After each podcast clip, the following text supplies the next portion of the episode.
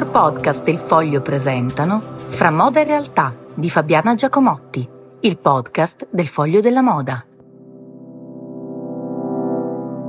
Buongiorno post interlocutorio perché ehm, di rientro da Firenze stanno iniziando naturalmente le sfilate uomo questo pomeriggio. Questo pomeriggio apre Gucci che riceverà, eh, accoglierà in Viale Mecenate nei suoi grandi spazi milanesi che sono praticamente davvero fuori, in, in zona Linate, un esercito di vedove.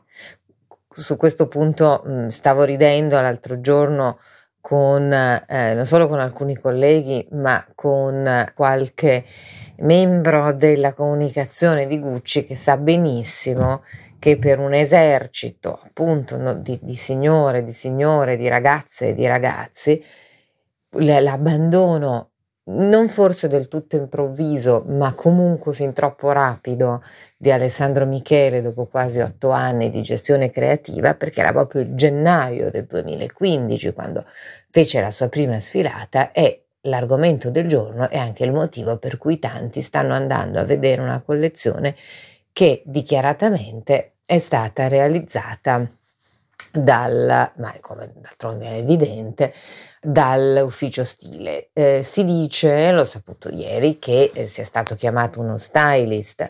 In realtà Alessandro Michele non aveva nessuno stylist perché eh, stylist era lui, il massimo pro, mm, probabilmente mai comparso negli ultimi dieci anni. E quindi l'obiettivo eh, di questo podcast è di far capire e di far aspettare ancora il pomeriggio quando finalmente tutti potremo postare il video della sfilata e magari commentarla. Naturalmente c'è grande attesa, non dico necessariamente un'attesa in negativo, però c'è molta attesa per quello che potrebbe essere un cambio uh, della guardia in Gucci che potrebbe riguardare non solo la direzione creativa.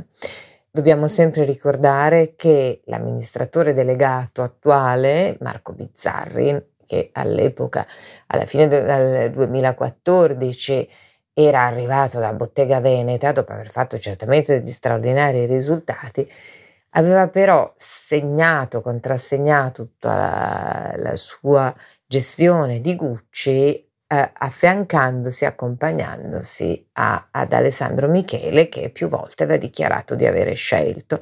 A questo punto Alessandro Michele ha lasciato, una, tutti dobbiamo riconoscere con una grandissima dignità, nel senso eh, il discorso e il percorso che volete fare non mi appartiene, quindi fatelo con qualcun altro.